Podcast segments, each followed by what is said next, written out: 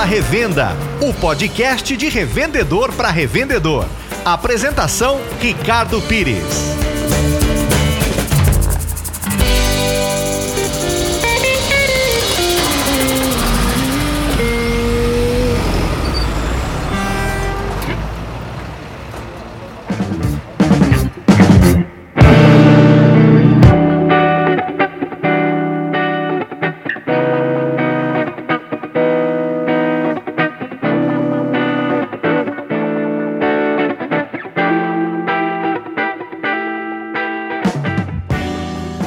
Fala Revenda!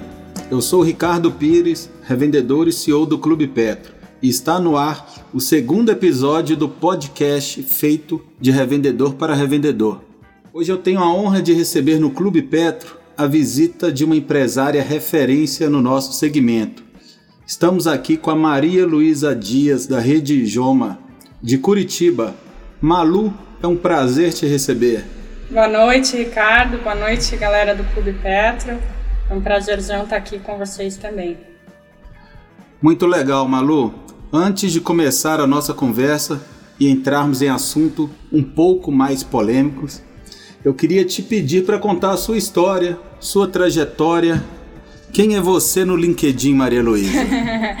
é, Hoje eu estou à frente dos negócios da minha família em Curitiba. Nós temos uma rede de postos de cinco postos e loja de conveniência, troca de óleo, lavagem automotiva de veículos. Eu sou formada em administração, sou formada em direito. É, iniciei minha carreira na ExxonMobil, depois fui arranhar um pouquinho na advocacia, mas o o posto sempre né, correndo no sangue. Então hoje eu atuo junto aí com a minha família e eu busco sempre me desenvolver, me inovar, porque o nosso mercado exige todos os dias que a gente se reinvente, né, que traga, é, pense um pouquinho fora da caixa, que traga novas soluções, a gente buscar novas fontes de receita e principalmente a gente acredita que o atendimento, né, é, trabalhar, treinar nossas equipes ali para que lá na ponta a gente consiga entregar alguma coisa a mais para o nosso cliente, não ficar dependendo tanto dessa, dessa oscilação né, no nosso combustível. Hoje eu sou cliente do Clube Petro e acredito muito nos produtos, no gestor de meta, no fidelidade. Eu tenho certeza que a gente tem um campo aí bem grande principalmente aí na educação, né, auxiliando aí o revendedor a, a se profissionalizar mais, né, nós trabalhamos aí na gestão familiar, então exige que aquilo seja cada dia mais, mais é, profissionalizado nesse sentido. Mas uma mulher, advogada, administradora, você contou há pouco que tem cinco diplomas. Há poucos meses estava na Austrália fazendo ali mais um curso de aperfeiçoamento. Num mercado muito masculino, de certa forma conservador, para não dizer que discrimina também um pouco o sexo feminino. Como que você foi parar no posto de gasolina? Sua equipe é mais de mulheres, homens? Conta pra gente um pouco. É, é engraçado, né? A revenda hoje realmente é, é um público bastante masculino. É, eu acredito que nós mulheres é, temos aí um pouco mais de.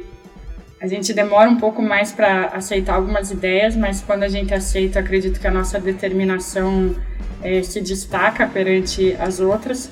É, eu sofri um pouquinho de preconceito sim no começo, né, por ser mulher, por ser baixinha, por ser encrenqueira, mas eu entrei no posto, né, é, por baixo, né, então eu trabalhei um ano conhecendo a operação, fechei caixa de posto, sei abastecer carro, então não adianta a gente achar que só porque está herdando um negócio de sucesso a gente não tem que saber fazer aquilo que a gente quer que os quer liderar para que os outros façam. Então, como mulher, eu acredito que o desafio é maior, mas é, eu acredito que as minhas ações, é, em relação, não todo esse conhecimento, esse estudo, e acho que a ideia perante a Clube Petra é a gente poder compartilhar esse nosso conhecimento mas eu acredito que o poder das nossas ações dentro do posto é o que faz a diferença, é o que faz diferença na minha gestão e, e de toda a minha família. A gente está ali em frente aos negócios mesmo, contribuindo com tudo isso que a gente tem, tem de desafio aí no nosso dia a dia. É engraçado que eu acho que a gente se conheceu foi através de um bate-papo. Você esteve em Floripa visitando o Poço Camarão do nosso amigo Lujan. E naquele dia você me ligou, queria conhecer o Clube Petro, eu fiz uma apresentação e ali eu vi ali que era uma persona, era a persona que tinha que vir para o Clube Petro. Mas não fechou e aquilo me deixou de certa forma decepcionado. E aí toda vez que eu iria ir a Curitiba, às vezes eu ia em Araucária, aí antes de voltar eu ligava para Maria Luísa, deixa eu te fazer uma visita.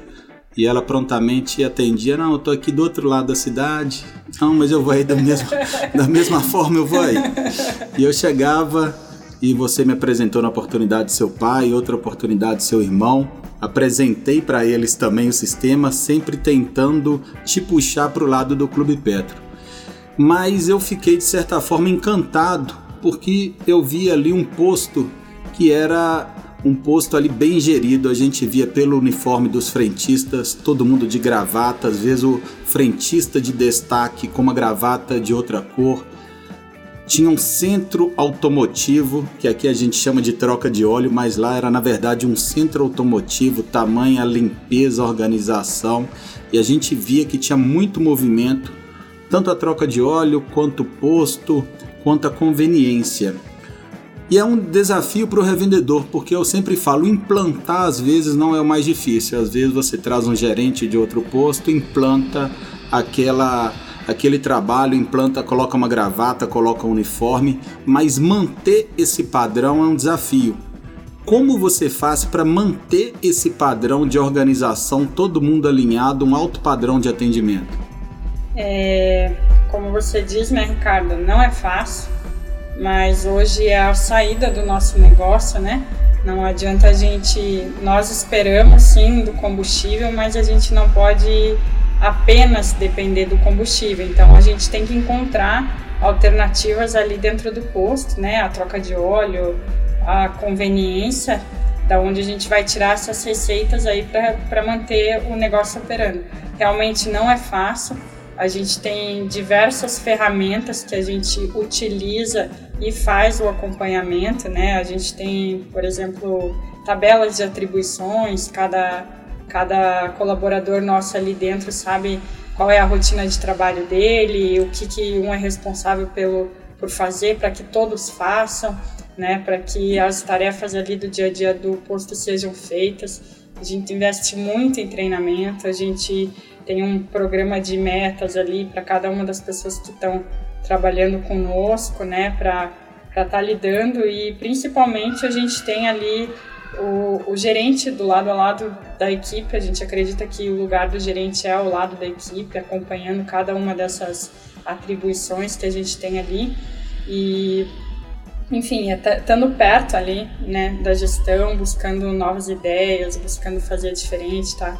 Tá lado a lado ali com o cliente da, da pista para poder operar dessa maneira, né? E é a cobrança, a liderança ali é, em relação aos processos principalmente, né? E é isso que eu falo, a gente não pode inovar muito no produto, mas a gente tem aí uma gama de oportunidades aí para estar tá inovando na forma com que a gente faz as coisas. Legal. E o fato de você ser filho de revendedor, muitas vezes a gente vê o filho chegando ali ele entra no negócio do pai, começa fechando um caixa, fica por ali, começa a ajudar na pista e o pai, de certa forma, arrumou um emprego para ele e o filho muitas vezes ele não trabalhou fora. E na sua história, advogada, administradora, trabalhou na ExxonMobil, o quanto você acha que a sua formação e o interesse pelo desenvolvimento de liderança nas pessoas te ajudam no dia a dia do negócio?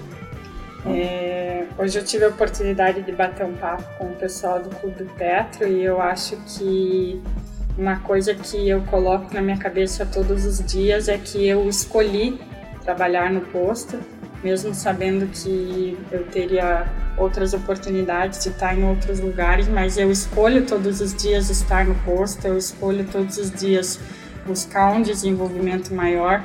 Eu acredito que o propósito do meu trabalho ainda é, eu vejo o quanto eu agrego na vida das pessoas que trabalham comigo ali no dia a dia do posto, pessoas que não tiveram a mesma oportunidade de estudo que eu tive.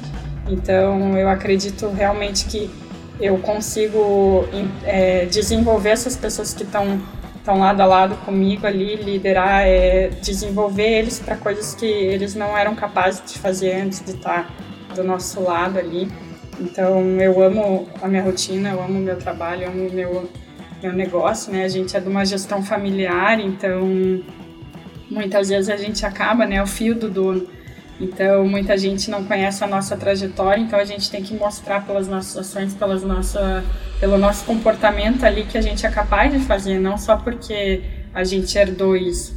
E o que os nossos pais faziam, os nossos avós faziam na revenda, hoje não não cabe mais, né? O mercado muda muito, a gente está nessa era do VUCA, tudo muda o tempo todo, é, chegando muitas startups, muitas coisas aí, então a gente tem que estar tá o tempo todo se atualizando, essa, essa minha base do conhecimento, eu acho que só me agrega, só me dá mais segurança ainda para tomar as minhas decisões, né? Só me qualificou para que eu me tornasse uma profissional melhor aí na liderança de tantas famílias aí que, que dependem do nosso trabalho.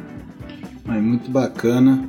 E você está numa praça que historicamente é uma praça muito competitiva, com a margem assim muito baixa, onde o revendedor ele busca às vezes valorizar produto, trabalhar forte gasolina aditivada. E qual você acha que é o maior desafio nessa praça? É o capital de giro? É, eu acho que o capital de giro é o que tira o nosso sono, né? Assim, é o que é a fonte de muita preocupação da revenda como um todo. Eu falo da Praça de Curitiba, mas acredito que é uma dor que todo revendedor enfrenta, né? A gente faz mo grandes movimentações aí com margens muito enxutas, então tem que tem todo esse desafio, né? É, de do nosso fluxo de pagamento e às vezes falta essa, esse acompanhamento por falta do revendedor, né? Às vezes ele não tem essa qualificação de saber, né, ter essa previsibilidade, essa, esse, esse próprio acompanhamento, né? Então não consegue identificar algumas falhas ali dentro da operação. É, realmente o capital de giro é uma coisa que, que preocupa a gente. A gente vive num mercado que é extremamente regulamentado, então tem diversas fiscalizações. A gente nem acho que é, o objetivo hoje nem é entrar dentro da complexidade da nossa operação como um todo, essas exigências, a meio ambiente, é, problemas de todas os, os, as dimensões, de todas as esferas, né? Mas a princípio acredito que falta um pouquinho realmente de, de estudo nessa parte, que é a dificuldade que a gente enfrenta. Para quem não sabe, a Malu também é blogueira. Já escreveu no blog do Clube Petra algumas vezes, conteúdos até de muito acesso, mas tem um tempinho que não escreve. E um dos textos era sobre franquias no posto de combustível. Malu, eu sou revendedor também, minha família tem cinco postos. Eu te confesso que até hoje eu não trabalhei com franquias de troca de óleo, de conveniência ou outras franquias que a distribuidora muitas vezes empurram para o revendedor. Me conta e explica também para o ouvinte como ganhar dinheiro com a franquia. É... Hoje o modelo do contrato de franquia, né? É, hoje a gente tem diversas franquias aí espalhadas pelo Brasil e o que, que eu acredito do contrato de franquia, ou por que que às vezes a gente tem que, que ceder de um lado, né? É, você contratando uma franquia, a tua expectativa é que você tenha todo aquele know-how que a franquia tem para te vender. Então, se você é uma pessoa que não tem muita experiência no mercado, está disposta a, ir a se aventurar em uma nova oportunidade, é, precisa desse suporte, dessa, dessa base que a franquia tem para oferecer, talvez esse seja um modelo de negócio que para você seja conveniente. É, os contratos de franquia dentro do posto muitas vezes envolvem coisas que vão além daquele modelo, né? Que vão além da loja apenas. Envolve toda a operação da loja, do posto, até da troca de óleo. Então, o revendedor tem que analisar consciente de que aquilo tem que ser interessante para o teu negócio, analisando aquilo como um todo, não só apenas dentro da loja de conveniência, mas dentro do relacionamento que você vai ter é, perante um, uma, uma franqueadora que, que vai te vender a entrega daquele know-how que ela tem e que você não tem. Então, o revendedor hoje é, tem que estar consciente em relação a esses contratos de franquia, o que, que ele espera né, com aquilo e analisar se aquilo é viável como um todo, né? É, é muito complicado eu, eu afirmar para você o que eu acho, porque é conveniente a cada uma das oportunidades de negócio, né? A condição comercial de cada um de nós. É, então, em relação ao contrato da franquia, eu sou muito crítica em, em você saber também cobrar quais são as obrigações do franqueador perante você que é franqueado, né? Então, da onde que você, por que que você precisa daquilo, né? Então, não adianta você achar que vai contratar um modelo de negócio que lá na, não vai ter que fazer a lição de casa, que não vai ter que treinar seu pessoal, que não vai ter que fazer um controle de estoque, fazer negociações, né? É, toda a complexidade que é gerenciar uma loja de conveniência, uma troca de óleo, né? Que exige muito mais do que o posto na questão de, de procedimento, de processos, de, de contratação, até mesmo a equipe que você coloca. Então, não adianta achar que o contrato de franquia é algo que se vende sozinho, exige muito mais do, do revendedor como um todo. Acho que é isso. Bacana.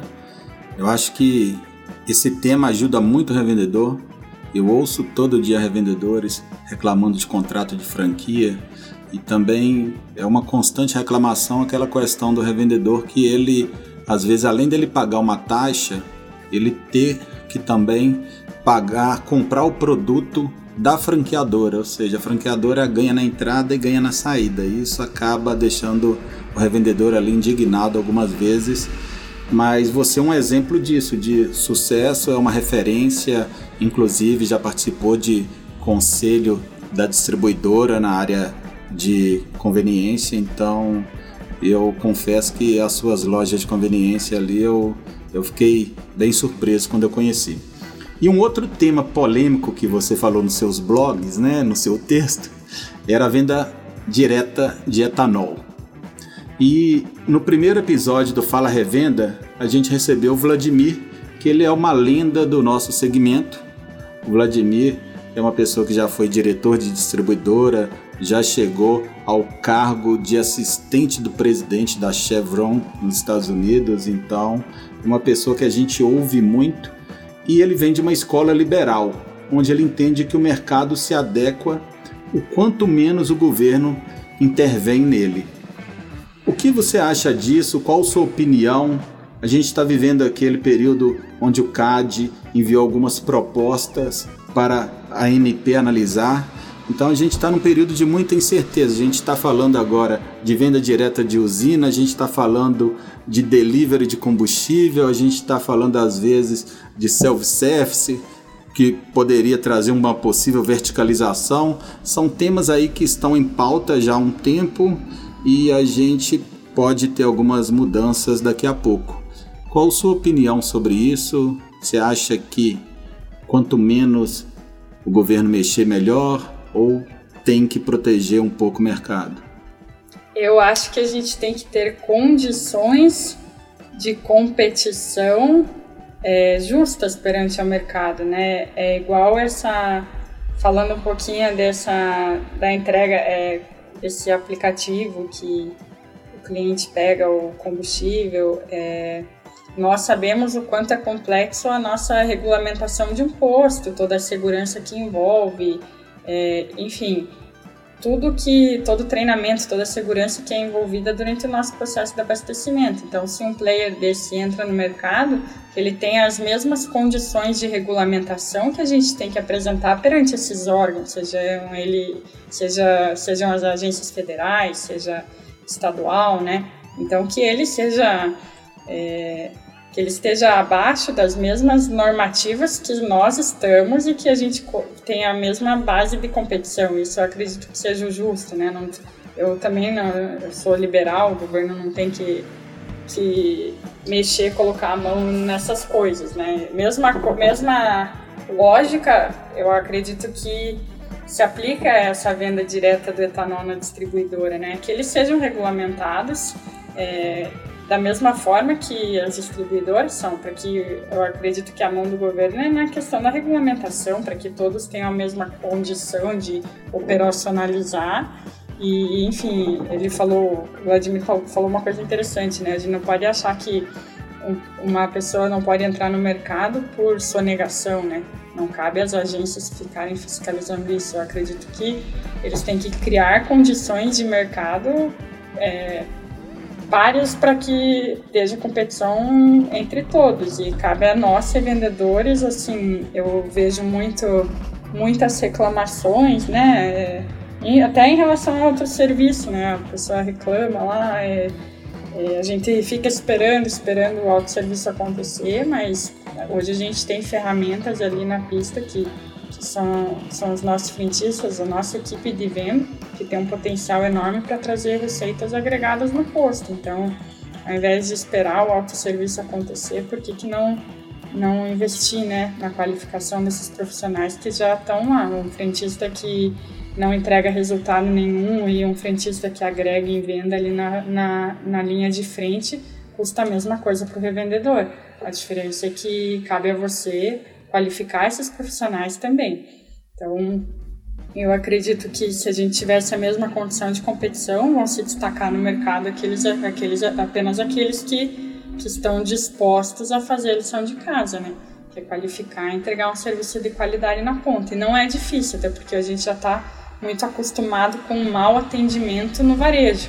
Então, não é difícil entregar algo que ninguém está entregando. Então, isso está faltando um pouquinho nos postos aí eu, eu enxergo aí como uma grande oportunidade da revenda. Melhorar um pouquinho a entrega lá na pista. Ah, legal. Eu também concordo com você.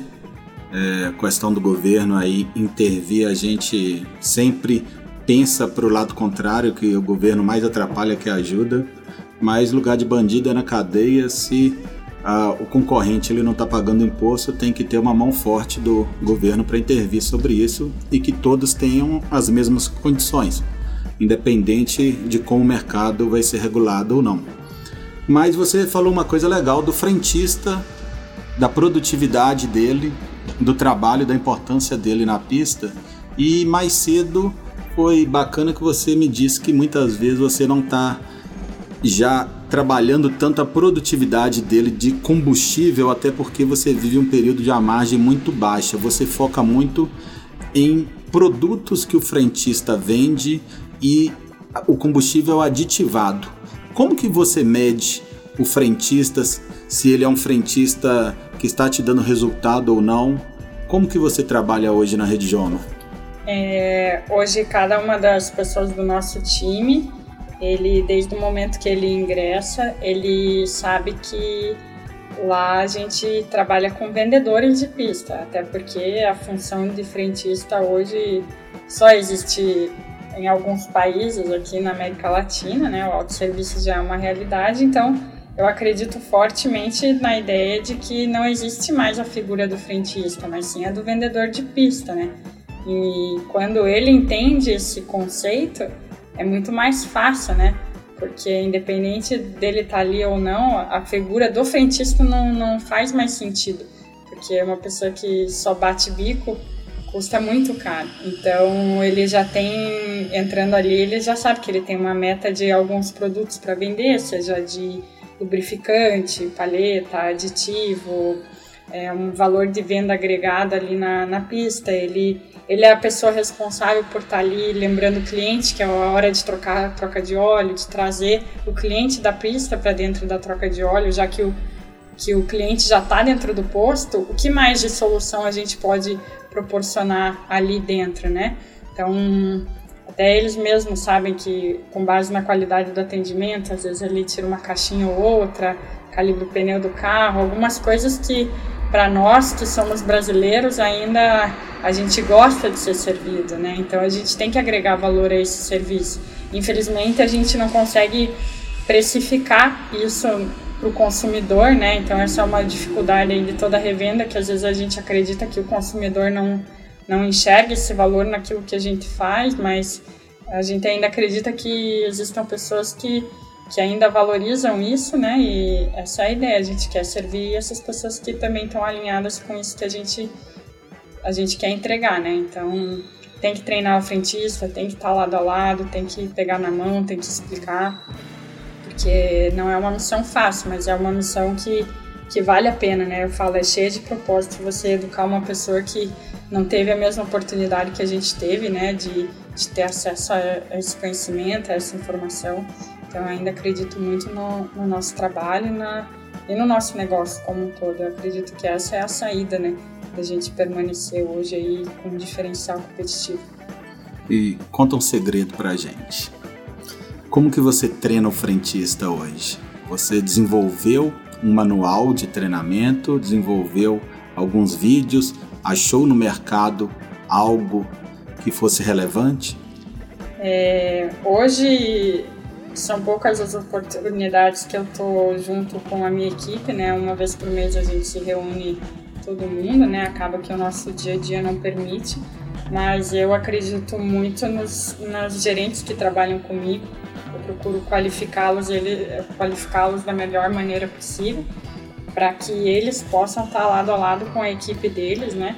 É, hoje eles são responsáveis pelo treinamento, a gente tem algumas ferramentas aí, né, no caminho do frentista aí, desde o processo seletivo dele entrando ali no posto, um acompanhamento do frentista no período da experiência para que a partir do momento que ele seja efetivado dentro da empresa, ele ele conheça, né, o que que a gente espera de cada um deles, a performance que a gente espera. E mas eu centralizo muito isso na, na figura dos meus gerentes, né, que é é, é o cara que tem que estar tá ali lado a lado, né? Não pode perder. Eu vejo o gerente do posto tem que estar lá na pista, não pode perder muito tempo com processos administrativos de escritório, burocracia, que às vezes a nossa rotina exige, e o cara perde um pouquinho de foco de estar ali do lado a lado, ombro a ombro com a equipe. Então, é complexo, né? Tem, tem bastante coisa para melhorar, mas acho que isso é um desafio da gente compartilhar aí junto o conhecimento, um pouquinho dos processos aí, para poder ajudar a revenda a profissionalizar um pouco mais é, essa questão. Ah, bem legal.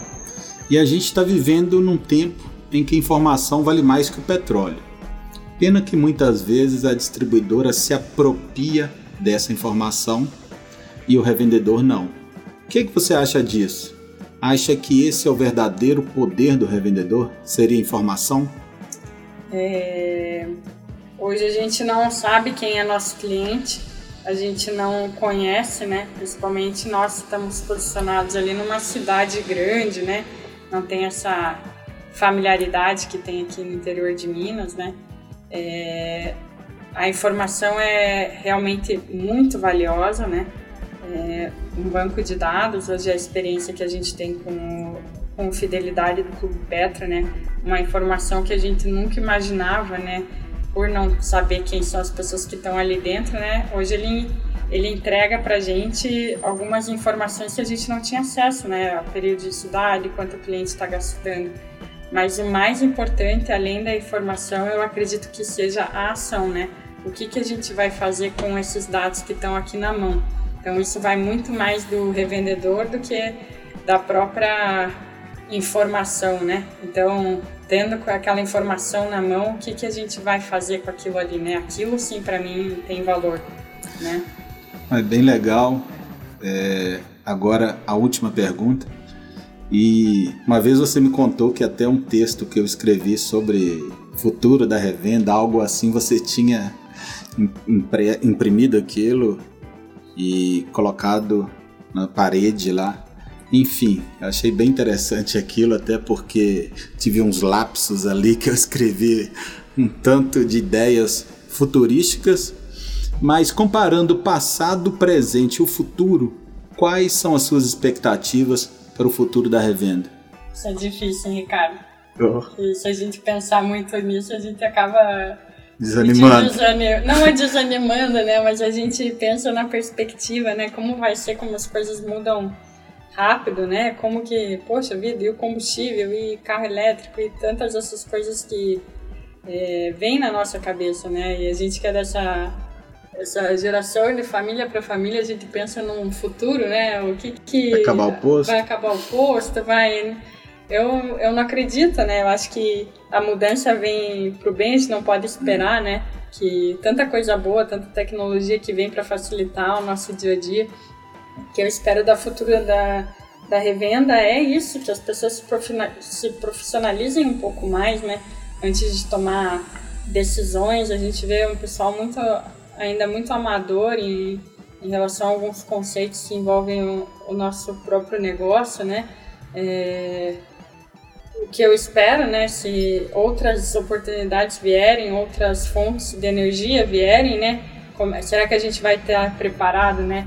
Isso eu acho que vem muito da, da nossa figura de liderança, né, para onde a gente está apontando a nossa visão, o que, que a gente espera, né, mas é, sabendo, sabendo lidar com gente, eu acho que a gente consegue fazer qualquer coisa, né, daqui daqui para frente e as mudanças têm que vir para melhorar a qualidade de vida das pessoas e, e a gente se adaptar, tem que estar o tempo inteiro buscando novas soluções, buscando ajuda, estando ao lado de pessoas que também querem querem inovar, né? Então eu vejo que o Clube Petro, você na, na figura da liderança, sempre traz revendedores que querem buscar melhores, querem buscar oportunidades, mudar, enfim, o que eu espero da, do futuro da revenda aí, né? É, acredito muito no etanol ainda, é, mas pensando a longo, longo prazo mesmo, é, eu ainda acredito que a gente tem outras soluções dentro do postos, do, dos postos que, que não vão acabar tão cedo, né? Então, isso aí é o que nos move aí todo dia. é bem legal.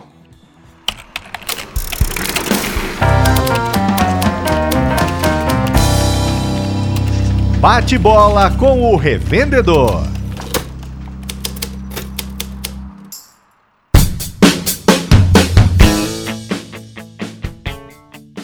Malu, um livro. O Homem Mais Rico da Babilônia. Um filme. Linda Mulher. Podcast. Tony Robbins. O que não pode faltar no seu dia? Gente. Aí, legal demais, Malu. Obrigado foi um prazer recebê-la aqui no Clube Petro. As portas estão abertas. Daqui uns dias eu apareço de novo na Rede Joma para tomar aquele cafezinho. e foi muito bacana. Eu acho que contribuiu muito para a revenda e você é uma revendedora que eu considero muito. Eu acho aí uma das melhores revendedoras do país. Então, quem não conhece, gente, acessa lá a Rede Joma que vai ficar surpreso com o trabalho que ela faz. Obrigada, Ricardo. Obrigada pela oportunidade de estar aqui, né? Quem não conhece, acha que já já estamos aí há quatro anos nessa nessa soma aí, né?